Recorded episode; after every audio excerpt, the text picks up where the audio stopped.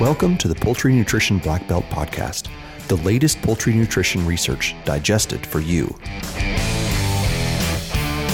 We want to thank the innovative companies and products whose support and trust make this podcast possible. Cargill works with poultry producers to drive customer profitability by being a leader in applied nutrition.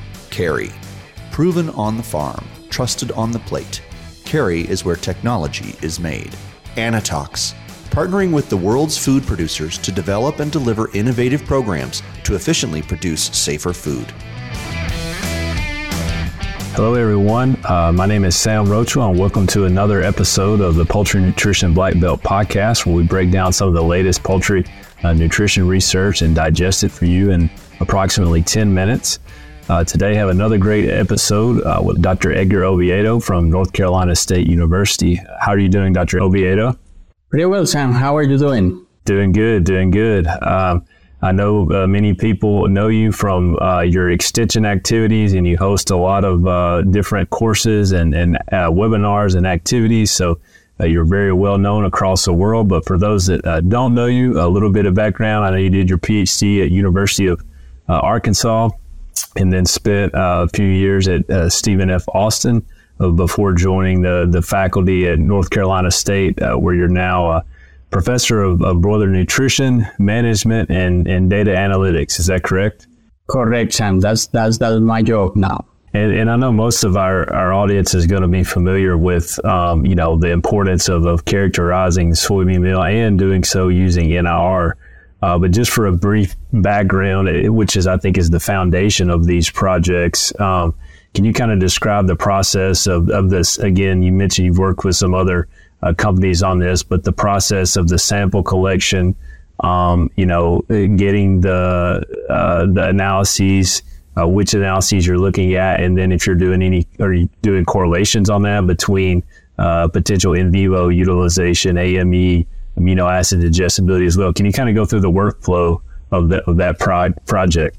Yes, well, in reality, it's several projects. Uh, in, in one of them, for example, uh, we work uh, with Adisseo. They have these uh, service that are called the PNE, is the precision nutrition, and then what they, they have done is to create these um, calibration curves that are direct calibrations, which is different from the traditional method. So the calibration is done actually with the feed and the excreta contents. And in that way, they started about uh, almost 30 years ago when, when this company even uh, had another name. It was a, uh, an original company. They started with this process.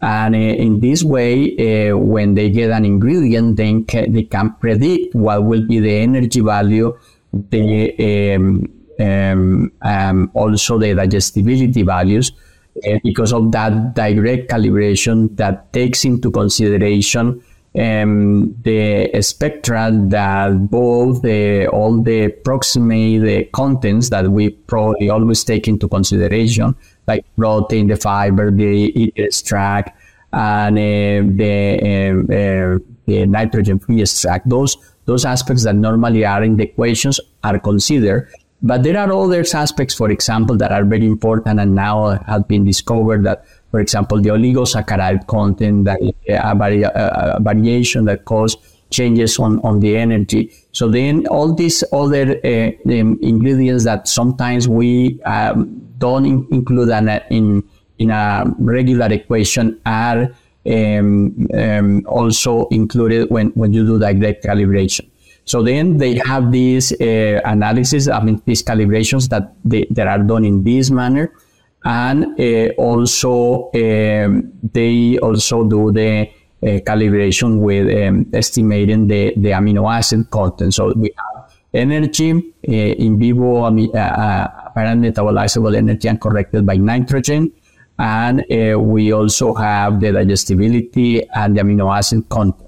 So in this case, while in this project, what we did was to evaluate that uh, big database and determine if they were able to um, um, um, separate the soybeans according to the origin, if they really differences, and, and through the years. We did it in, in five years. And in fact, we were able to uh, determine the same differences that others have been reporting when they do analysis of a few samples. The difference here is that we were working with more than 100,000 samples. After we did some cleaning, uh, uh, because there was no um, clear understanding sometimes on the on confirmation of the origin uh, provided uh, didn't have a, a clear idea or there were other details outliers in at least one of the parameters. So we took out all the data that wasn't completely sure. Uh, we ended up with about 85,000 samples. Uh, and um, in other occasions, when, when this uh, type of analysis uh, segregating by origin, um, um, in those uh, experiments, they have worked maybe with maximum uh, 500 samples, 300 samples. And so here we have a, a big power, and additionally, again, the energy and the digestibility are estimated almost like looking at uh, experiments in vivo. So we have um, different values of experiments. So we, we were able to determine those. We were able also to um, find that um, when we analyze this data of one calibration that does the energy, and another calibration that take into consideration the digestibility, we are able to uh, match and actually determine that for soybeans, the most important is the digestibility of those ingredients.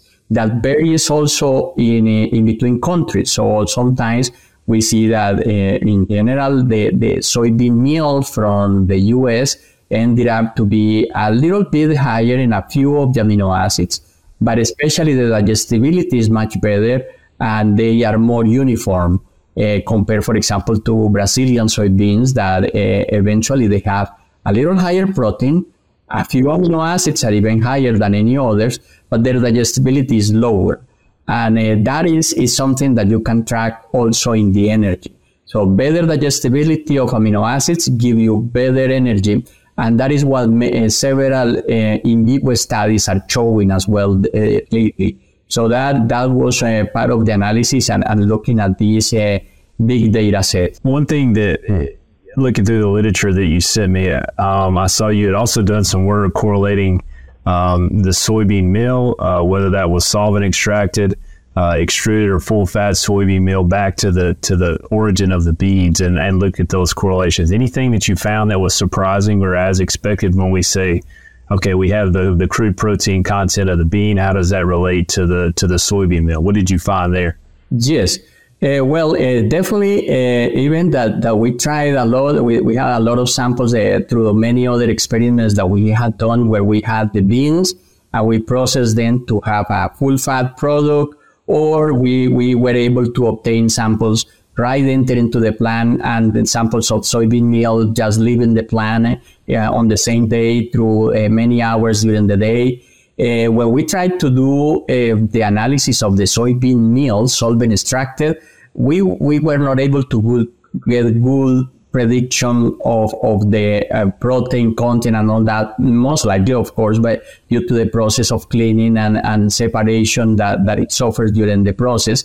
But interesting in that area is that the beans could, depending on the content of trypsin inhibitors, and these also were measured with NIRS, uh, with the amino NIR package of uh, Evonik, uh, looking at the bean uh, and the trypsin content and looking at the soybean meal content, it was possible to predict. And, and we had noticed in, uh, in other projects that we, we are doing on, on trying to improve a quality of the soybean meal and uh, looking at, at pre-harvest factors is that when you uh, have beans that for weather, for the genetic line, they are producing a lot of trypsin inhibitors, even that you have the best processing, uh, still they will be a little higher. So it depends a lot on the bean quality. So that, and that also observed in the soybean meal.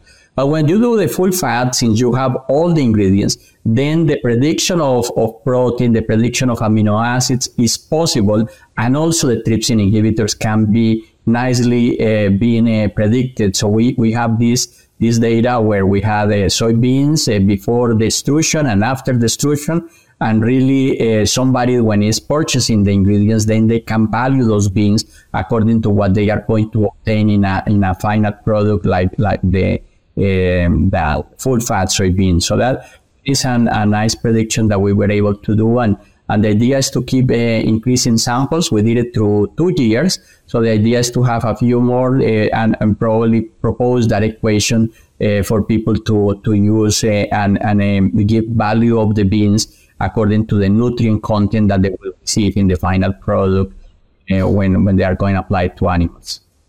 Very interesting. Yeah, that, that's really neat because, you know, classically in, in, in our classes and things, we, we always learn that – you know, the final product, soybean meal quality, is so much a function of processing. But what you're finding is there's a lot of influence of, of the starting material in the in the raw bean. That's that's very neat. Yes, eh, still you can predict some, but uh, the prediction is is not that good. Probably we need more samples, but there is a relation always on on the bean quality. Yeah, yeah, yeah. very good. Okay, well, we're getting uh, close to our time here. Uh, you know, so just to take home uh, from what you've learned, certainly that uh, there are differences in soybean meal uh, quality by origin. And so it's important to uh, pick a system and, and get confident and, and proficient in that system and then apply that system into the final matrix to really be able to see the value. Is that correct? Correct, exactly. So precision nutrition is, is about measuring, but also uh, looking at those values. And if, if you feel confident, apply them to obtain the, the monetary return. Great, great. Well, hey, I really appreciate it, Dr. Oviedo. Anything else you want to add to the conversation today?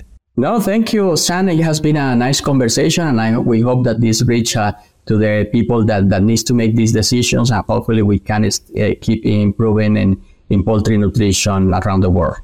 Great. Well, yeah. Thank, thanks for all of your hard work. I know you've uh, you always have a, big team with you at the, the conferences, and so thanks to you and, and all of your students for, for that great work. And, and uh, thanks for joining us on the Poultry Nutrition Black Belt podcast. Thank you, Sam. All right. Thank you. Hey everyone, we're always searching for the latest and greatest research to share each week. And if you have a poultry nutrition related research trial and would like to come on the show and talk about it and share it with us, feel free to email the research link, uh, the paper where we can find it, or the abstract to hello at wisenetics.com. That's hello at wisenetics.com. And I look forward to hearing from you.